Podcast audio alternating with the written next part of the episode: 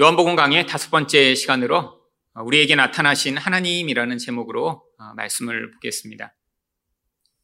고대로부터 인간은 신이라는 존재에 대해서 아주 두렵게 생각을 했습니다.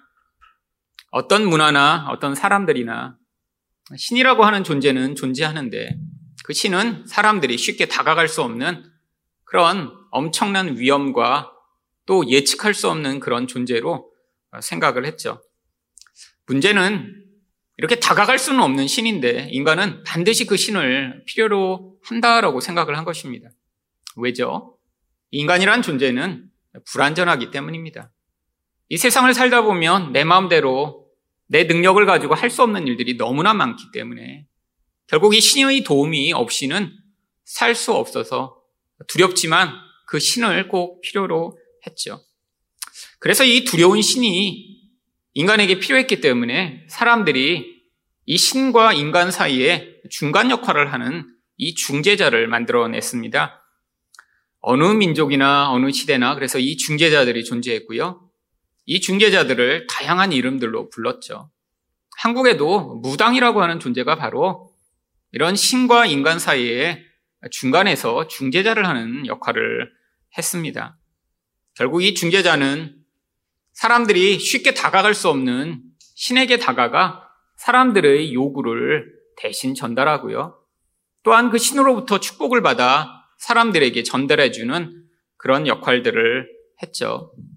그런데 이 인간의 보편적인 신에 대한 기대 또한 이런 접근의 방식들을 성경에서도 그대로 가지고 와서 사람들이 이 하나님을 어떻게 다가갈 수 있는지를 바로 이 제사장들을 통해 어, 보여주었습니다. 하지만 이것은 임시적이고 또한 모형적이었죠. 왜냐하면 구약시대의 이스라엘 백성들도 신이란 두려운 존재라 우리가 감히 다가갈 수 없지만 이런 하나님에게 다가가야 우리가 살 수 있다라고 생각했기 때문에 바로 하나님은 그들을 이렇게 다가가시기 위해 이런 제사장을 통해 그들이 하나님과 만날 수 있도록 하셨던 것입니다. 그런데 하나님이 더 이상 이렇게 누군가 중재자를 통해 인간을 만나시는 것이 아니라 직접 인간에게 찾아오시기로 했습니다. 바로 그 이야기가 오늘 18절에 본래 하나님을 본 사람이 없으되 아버지 품속에 있는 독생하신 하나님이 나타내셨느니라. 여러분, 하나님은 인간이 만날 수도 없고 볼 수도 없는 존재입니다. 그런데 바로 그 하나님이 이런 중재자 없이 인간에게 직접 찾아오셨다라고 하는 것이죠. 이것은 사실 인류 역사에서 가장 놀라운 사건입니다.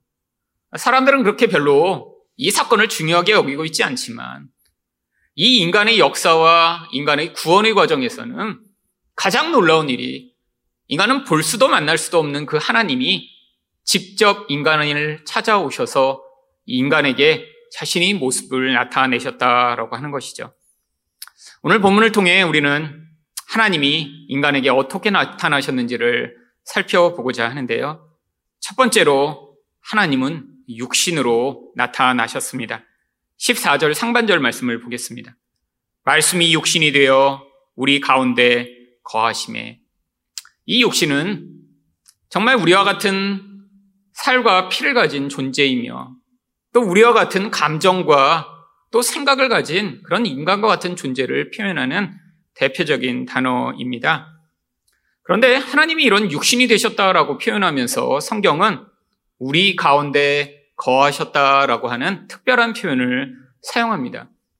원래 이 거하다라고 하는 단어는 성경에서 장막을 치다라고 하는 그런 의미로 사용되던 단어입니다. 아니, 원래 성경이 그런 원어적인 의미대로 표현되어 해석된다면 이 부분은 말씀이 육신이 되어 우리 가운데 장막을 치심에라고 하는 뜻이죠. 아니, 예수님이 육신을 입으신 것은 이해하지만 왜 그것을 장막을 치고 우리와 함께 거하셨다라고 표현하고 있는 것일까요? 구약성경에서 이 장막을 치다라고 하는 단어가 바로 하나님이 회막이나 성막 가운데 임재하셔서 하나님의 백성과 함께 하심을 보여주는 가장 대표적인 표현이었기 때문입니다. 출애굽기 33장 9절을 보시면 모세가 회막에 들어갈 때 구름 기둥이 내려 회막문에 섬에 여호와께서 모세와 말씀하시니 하나님은 물론 이스라엘 백성 개개인과 이렇게 개별적으로 만나실 수는 없었습니다. 그런데 하나님이 특별한 한 장소를 지정하시고요. 그 장소에 장막을 치도록 하신 뒤에 하나님이 거기에 임하셨죠. 하나님의 임하심을 성경은 늘 구름 기둥이 함께 했다라고 표현을 합니다. 바로 그런데 그 구름 기둥을 다른 곳에서는 또 불 기둥이라고 이야기를 하죠. 대표적으로 바로 출애굽기 13장 22절입니다. 낮에는 구름 기둥, 밤에는 불 기둥이 백성 앞에서 떠나지 아니하니라.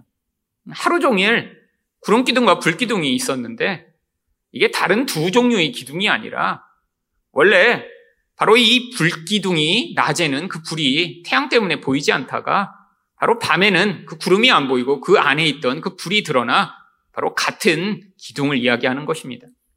하나님의 임재를 바로 이 구름과 불로 표현하고 있는 것이죠. 왜 하나님이 임하시는데 구름이 이렇게 나타난 것인가요? 인간은 하나님을 직접 볼 수 없기 때문입니다.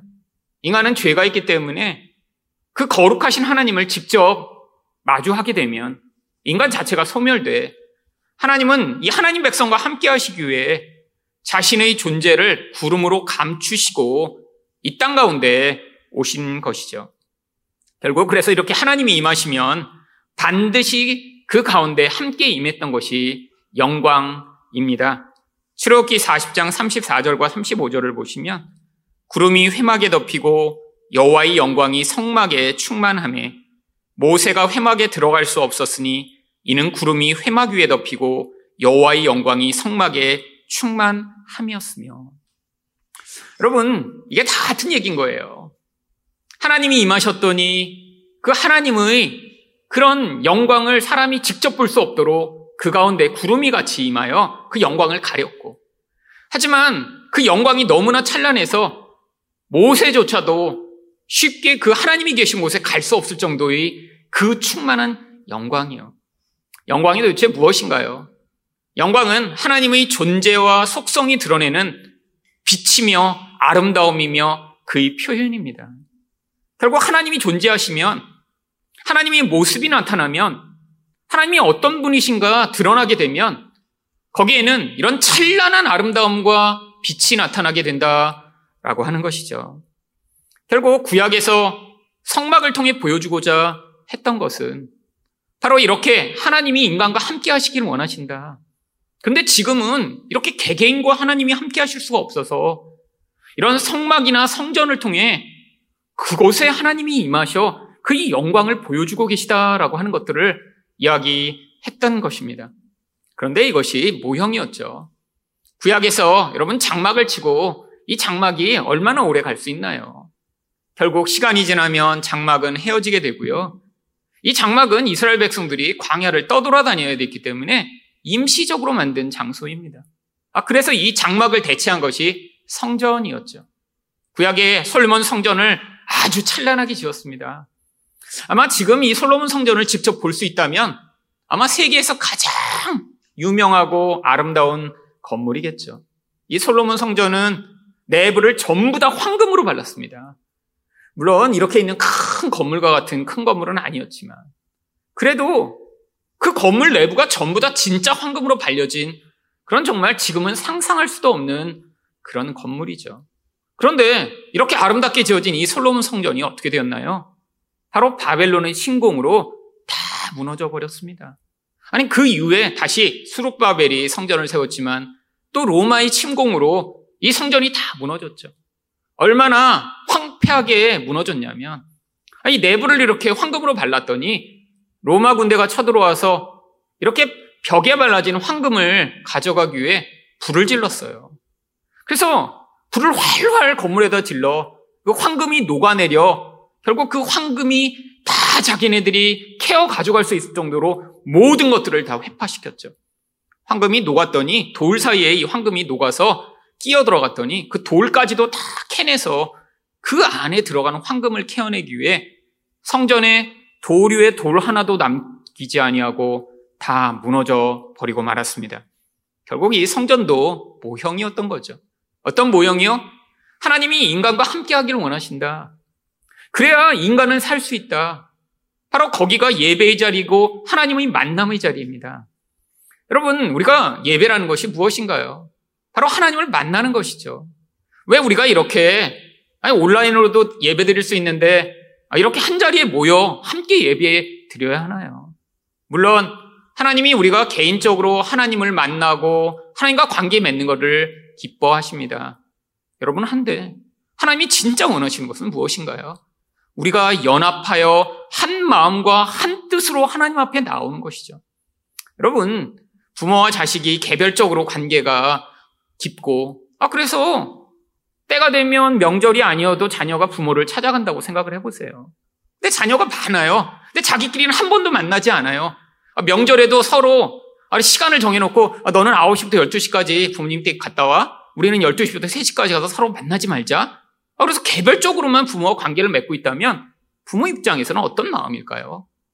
여러분, 하나님이 우리 자녀들, 성도들에게 원하시는 것이 그거예요. 우리가 한 마음과 한 뜻으로 함께 모여 하나님을 예배하고 함께 서게 되는 것.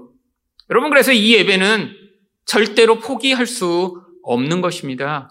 우리가 함께 하나님을 앞에 모여 함께 하나님 앞에 나아가는 이 예배의 자리, 만남의 자리요. 여러분, 우리가 하나님 나라에서 가장 기대하게 되는 게 무엇인가요? 가면 이 땅에서는 힘들고 고통스럽다가 아니 천국에 갔더니 아무런 고통도 없고 그냥 편안하게 잘 살게 되니까 그것이 좋은 것이 아니라 하나님과 우리 사이에 또 우리와 우리 사이에 완벽한 하나됨으로 한 마음과 한 뜻으로 하나님 앞에 갇히서 예수 그리스도와 하나님을 같이 찬양하게 되는 바로 그 절정의 예배의 자리. 이게 바로 하나님의 하나님 백성에게 원하시는 것이죠. 이게 만남이며 이게 예배입니다. 이게 하나 됨이죠. 여러분 하나님은 인간과 함께하기 위해 인간을 만드셨어요.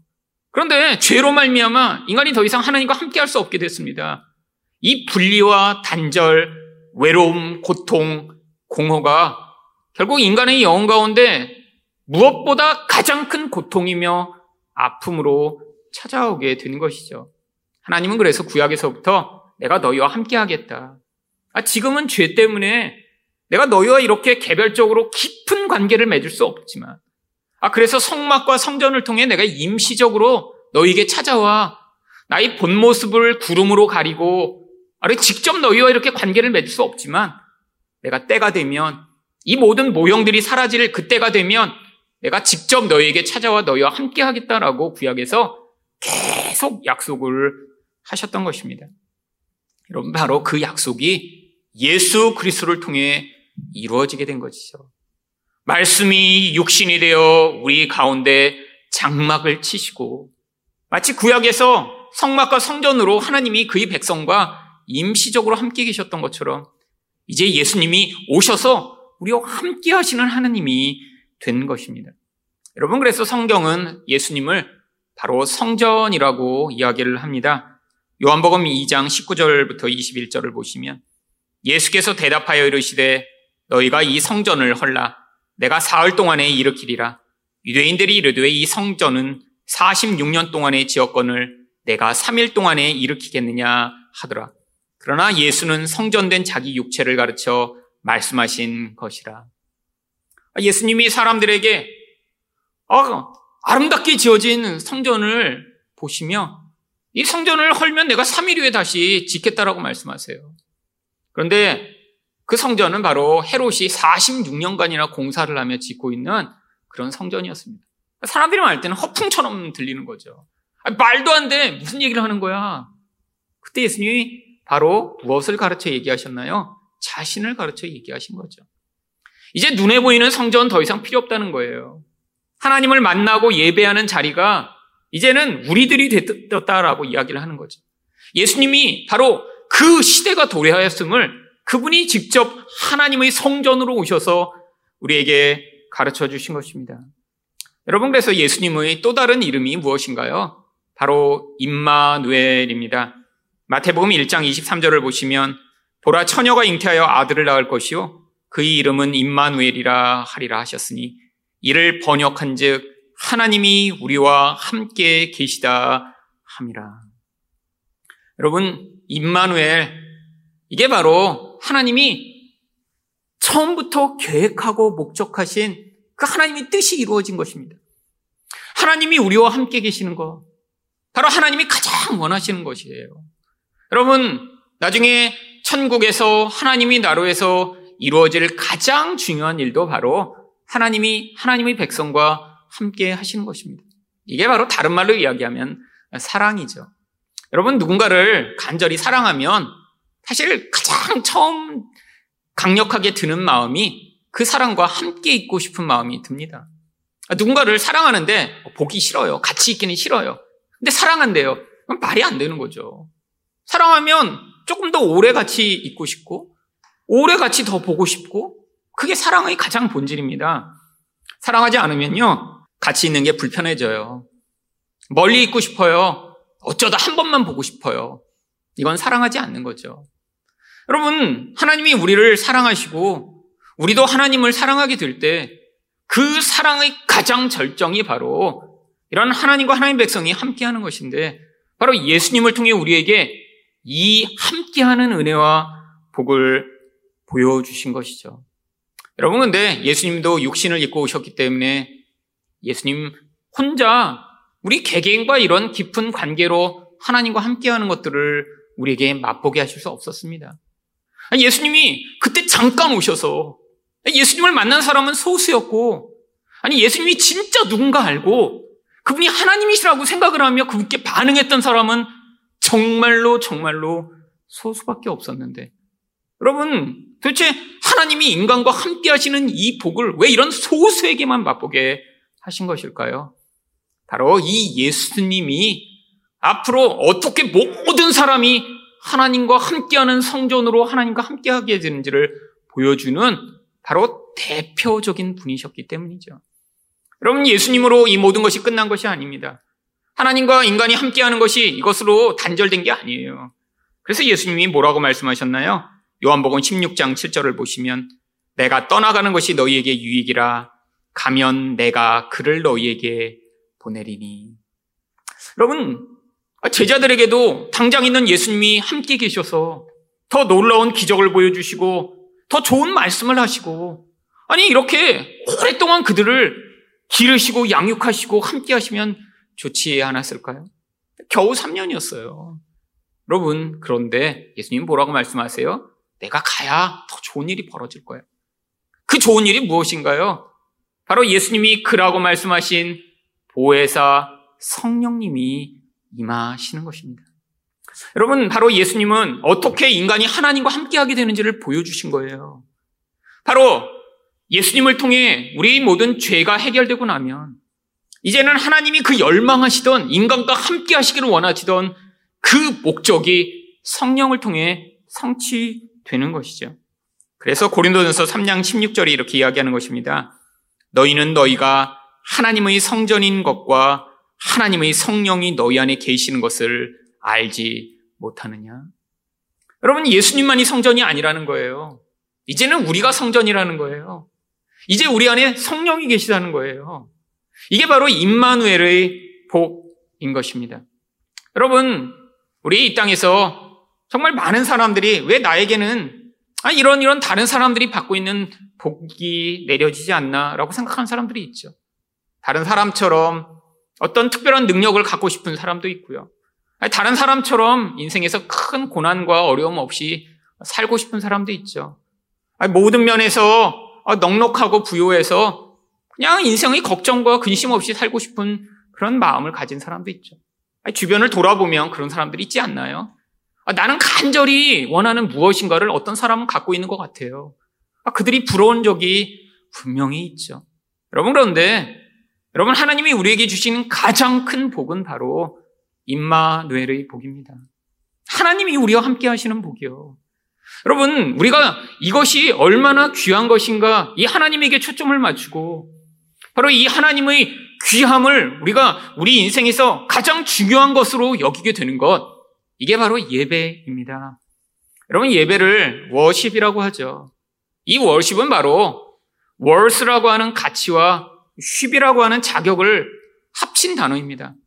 우리가 예배한다고 월십이라고 표현할 때 내 인생에서 가장 가치 있는 어떤 존재를 그 가치에 맞는 자격으로 올려드리고 내가 바라본다라고 하는 뜻이 있는 거예요. 여러분, 여러분의 인생 가운데 아, 똑똑한 게 인생에서 제일 중요해. 아이, 이 똑똑하기만 하면 모든 게 다 해결되지. 아, 그래서 좋은 학교가 인생의 모든 결정권을 가지고 있다고 생각하는 사람은 바로 이 똑똑함을 예배의 대상으로 놓는 것입니다. 아, 내 자녀가 나중에 성공하는 게 인생에서 무엇보다 중요해. 나를 희생해서라도 우리 자녀들은 절대로 고통받고 가난하거나 힘들지 않게 내가 키워내야지라고 여러분의 인생의 가장 중요한 가치를 여러분의 자녀의 성공과 안정에 두고 있다면 여러분은 자녀를 예배하고 있는 거죠. 여러분, 사람들은 다 무엇인가를 예배하고 있습니다. 나에게 이것이 중요해. 이것이 가치 있어. 이것이 내 인생에서 너무나 소중해. 여러분, 그런데 잘 알고 있지 못한 경우가 많죠. 여러분, 언제 깨닫게 되나요? 인간이 예배하는 하나님 외의 다른 대상들이 흔들리거나 무너지게 되면 인간은 전 존재가 불안해지고 두려움에 사로잡히게 됩니다. 내가 너무나 중요하게 여기는 무엇인가가 내 인생에서 내가 원하는 방식대로 유지되지 않고 얻을 수 없게 된다면 결국 그게 인간의 전 존재를 흔들어 불안과 두려움에 빠지게 만드는 것이죠. 여러분, 그래서 하나님이 하나님만을 예배하라고 하시는 것입니다. 우리 하나님을 무엇보다 가치 있는 존재로 여기고 그분만을 우리 마음의 중심에서 예배하게 되면 우리 하나님은 영원하신 분이세요. 우리 하나님은 불변하시는 분이세요. 우리 하나님은 견고하시고 진실하신 분이세요. 그러니까 하나님만을 예배하는 자는 그 하나님에게 온전히 모든 관심과 모든 집중을 하여 그분을 높이는 자는 이 세상이 여동하고 이 세상이 무너지고 심지어는 이 세상이 다 사라질지라도 그 영원하신 하나님과 함께 견고할 수 있는 것이죠. 여러분 하나님에게 그래서 이 하나님 백성에게 주시는 가장 큰 복이 바로 임마누엘의 복입니다. 여러분 인간은 절대적으로 한계를 가진 존재예요. 그래서 자주 두려워하고 자주 불안하죠. 여러분, 아, 저도 정말 미래를 생각하고 아, 교회를 생각하면 자주자주 두려움이 찾아올 때가 있습니다. 목사님들을 만나면 자주자주 그런 두려움들을 정말 목사끼리 만나서 자주 얘기해요. 이번 주에도 어떤 목사님 만나서 식사하는데 뭐 저랑 약간 비슷한 상황이 계십니다. 근데 이분이 자꾸 얘기하는 거예요. 김 목사, 아, 20년 후에 우리 교회들 살아남을 수 있을까? 이렇게 1년에 막 10%, 20%씩 점점 쪼그라드는 것 같고, 이젠 사람들은 교회 더 이상 안 오고, 아, 그래서 20년 후에 이 교회가 여전히 존재할 수 있을까? 근데 이분은 진짜 좀 마음이 걱정이 좀 있더라고요. 그 얘기만 했는데 제가 그 두려움이 마음에 이렇게 찾아오기 시작했어요. 아, 정말 우리 교회도 나중에 정말 나만 남아있으면 어떡하지? 아유, 정말 여러분 현실이잖아요. 아니 정말 이 코로나가 끝나고 나서 이전의 모습으로 그대로 회복될 수 있는 교회가 어디 있겠어요? 여러분 정말로 모든 교회들이 아마 어려움을 겪을 것입니다. 아 이게 현실이죠. 모든 면에서 다 불안한 현실이요. 여러분 그런데 아 그분이 그래도 여러분 목사들도 왔다 갔다 하지만 그래도 목사가 목사인 게 그래도 정답을 알고 있어요. 정답을. 끝나기 전에 목사님이 또 이렇게 얘기하시더라고요. 아, 그래도 여태까지 우리가 뭐 우리를 믿고 살았나? 하나님을 믿어야지. 하나님이 다 잘하실 거야. 걱정하지 마. 어, 이러고 가시더라고요. 또 병 주고 약 주고. 하여튼 제가 이번 주에 다 받았습니다. 그랬더니 나중에 이분이 아, 그래도 김 목사랑 얘기하고 또 이렇게 자기 속마음도 털어놓고 했더니 마음이 좀 편안해진 것 같다고 스타벅스 쿠폰을 보내시고. 아, 그래서 또 저도 나름대로 그냥 위로의 시간을 갖고 했는데. 여러분, 여러분, 하나님을 의존해야죠. 현실과 상황을 보면 불안과 두려움이 우리에게 자꾸 빌려옵니다. 우리 미래요? 아니, 우리가 준비해놓고 우리가 내가 무엇인가를 할 수 있다고 생각하면 반드시 계획은 틀어지고 문제가 생기게 되어 있죠. 하나님은 우리에게 그래서 하나님을 믿으라고 하는 거예요. 아니, 단순히 믿는 정도가 아니라 우리가 하나님과 함께하는 그 순간순간을 누리고 그 순간순간을 정말로 가장 귀한 것으로 여기라라고 하는 것이죠. 여러분, 이게 사랑의 힘이고 능력입니다. 미래는 어떻게 될지 몰라요.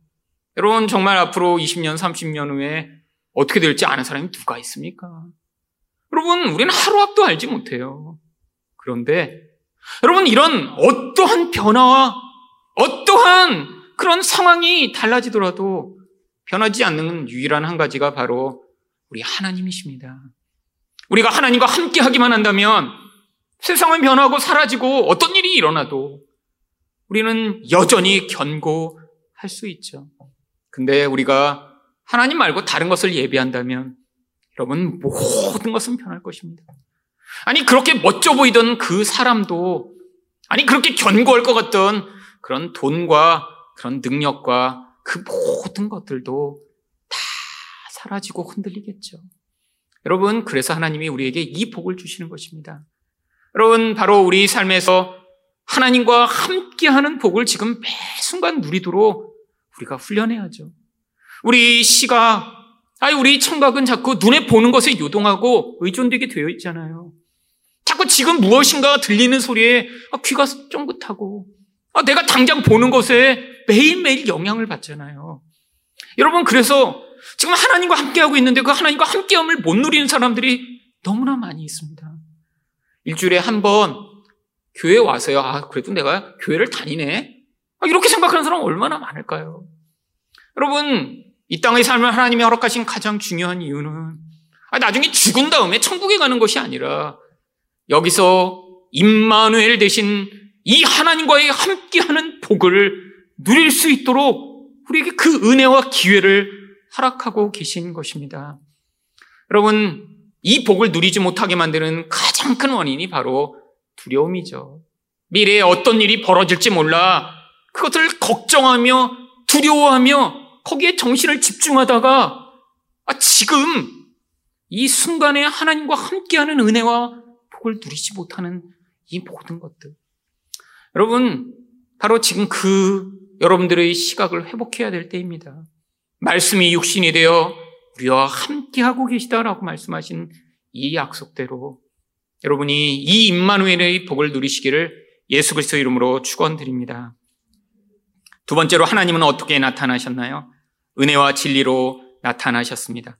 14절 하반절입니다. 우리가 그의 영광을 보니 아버지의 독생자의 영광이요. 여러분, 아까도 말씀드렸지만 우리 하나님이 나타나시면 반드시 그와 함께 영광이 드러나게 되어 있습니다. 여러분, 사람도 그렇죠. 어떤 사람이 나타나면 그 사람의 영향력과 그 사람이 풍기는 그런 모습이 있잖아요. 여러분, 굉장히 이렇게 외향적이고 밝은 사람이 나타나면 같이 있는 사람들이 다 그 사람 때문에 분위기가 이렇게 업이 됩니다.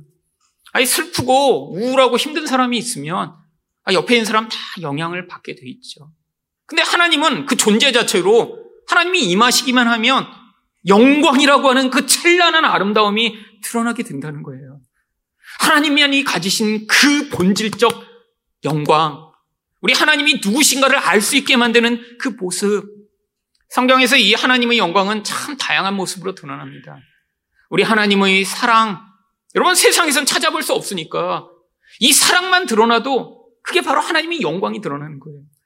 우리 하나님의 진실하심, 우리 하나님의 능력, 이 모든 것들이 하나님의 영광의 모습입니다. 바로 그래서 세상에 하나님의 영광이 가득한 거예요. 여러분이 과학이 아무리 발전해도 이 세상이 이렇게 완벽한 질서와 완벽한 조화를 가지고 만든 이 세상을 인간은 이해할 수도 만들어낼 수도 없습니다. 하나님만이 하신 것이죠. 아, 우리가 볼 때 우리 눈에 필요 없어 보이는 모든 것조차 하나님이 이 세상의 순환과 모든 질서를 위해 다 만들어 놓으신 것이죠.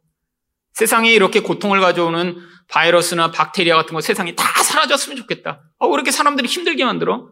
정말 그것들이 사라지면 이 온 세상의 시스템은 다 붕괴되어 있습니다. 여러분, 우리 몸 안에도 얼마나 많은 박테리아가 있는지 몰라요. 다 음식물을 분해하고 기능을 제대로 하니까 우리가 지금 이렇게 건강하게 살 수 있는 것이죠. 몸에 이런 문제가 발생하는 것, 다 이런 균형이 깨지고 질서가 깨진 것입니다. 하나님이 그 완벽한 지혜와 능력으로 그 세상을 만드신 걸 보며 그래서 거기서 세상을 잘 알고 그것들을 연구한 사람은 우리 하나님의 영광의 흔적을 발견하며 우리 하나님을 찬양하게 되죠.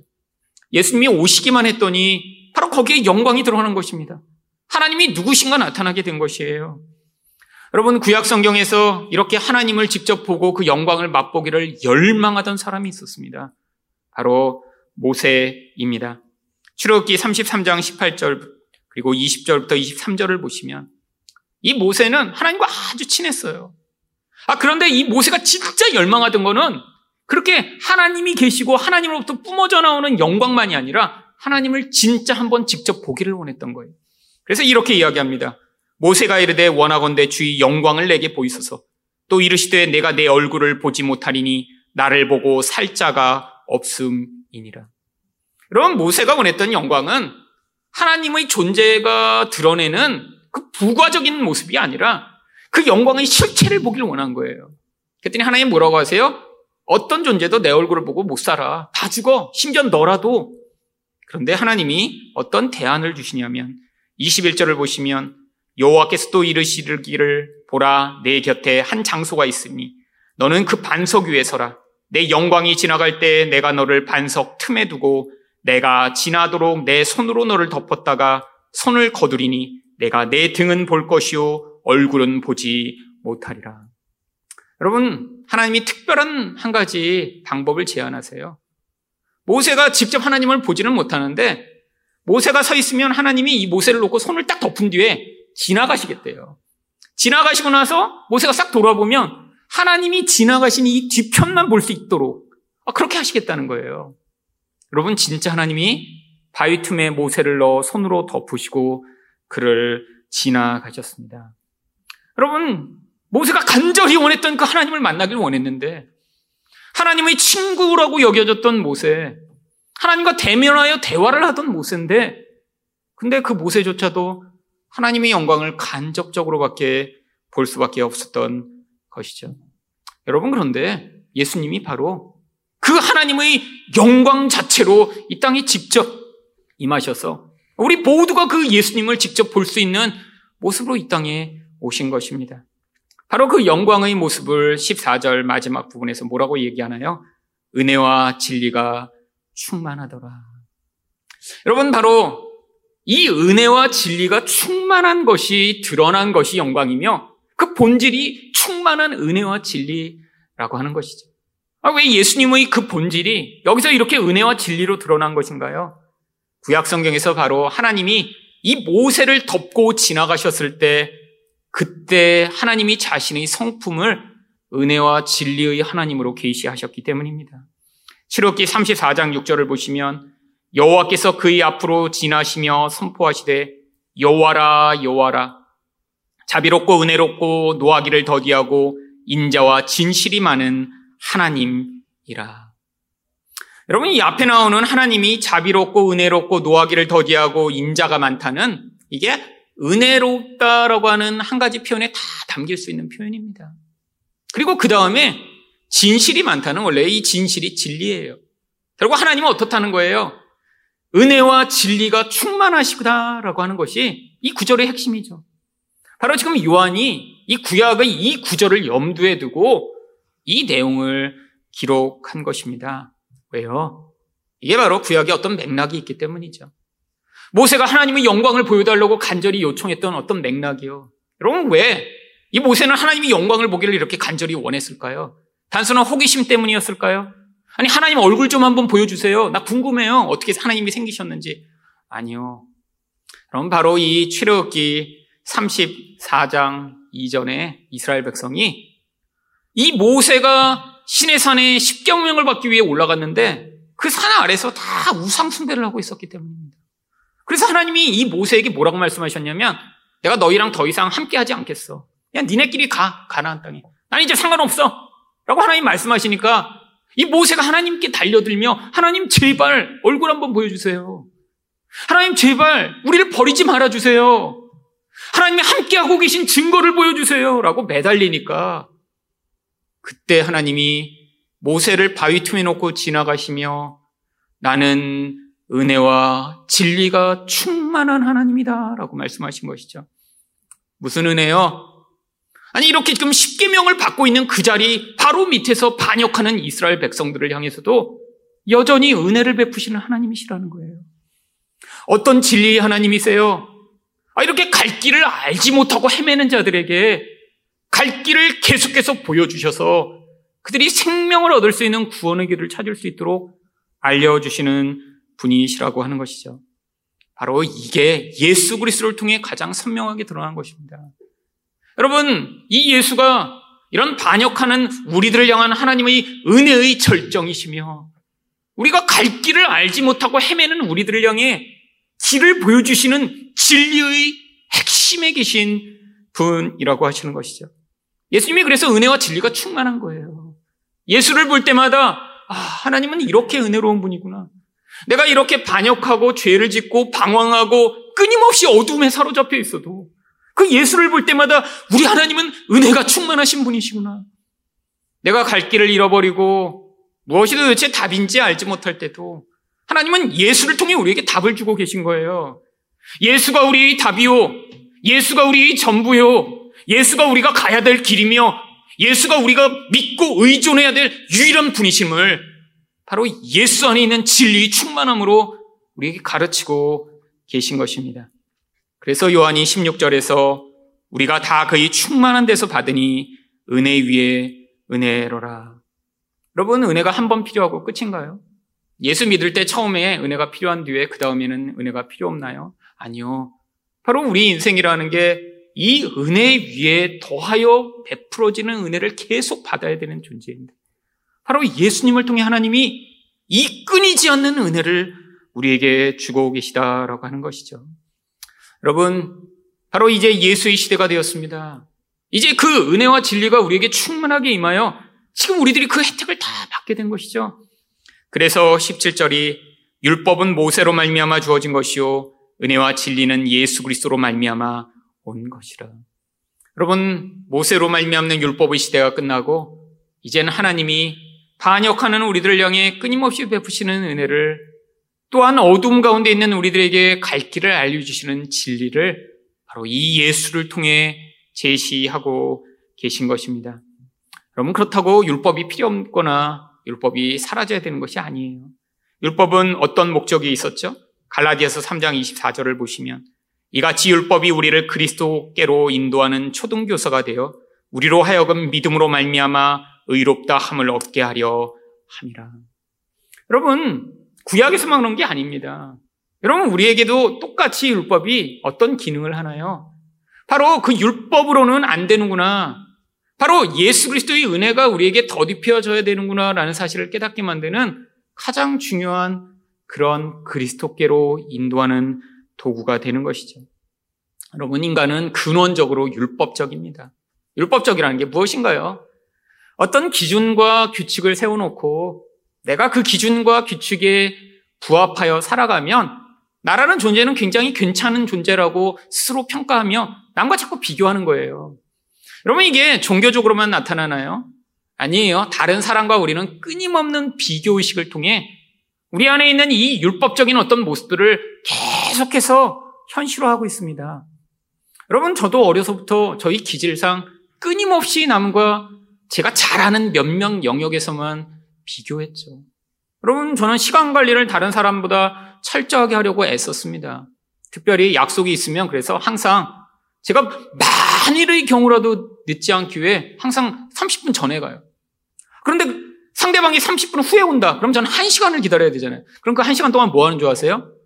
그 사람을 미워하고 정죄하고 속으로는 죽이고 만나면 다시는 내가 친구하지 말아야지. 내가 이제 다시는 약속 잡나 봐라. 속으로 1시간 동안 미워한 다음에 만나는 거예요. 그럼 이게 바로 자기 의에서 말미암는 결과죠. 아, 나는 약속 잘 지키는 괜찮은 사람이야.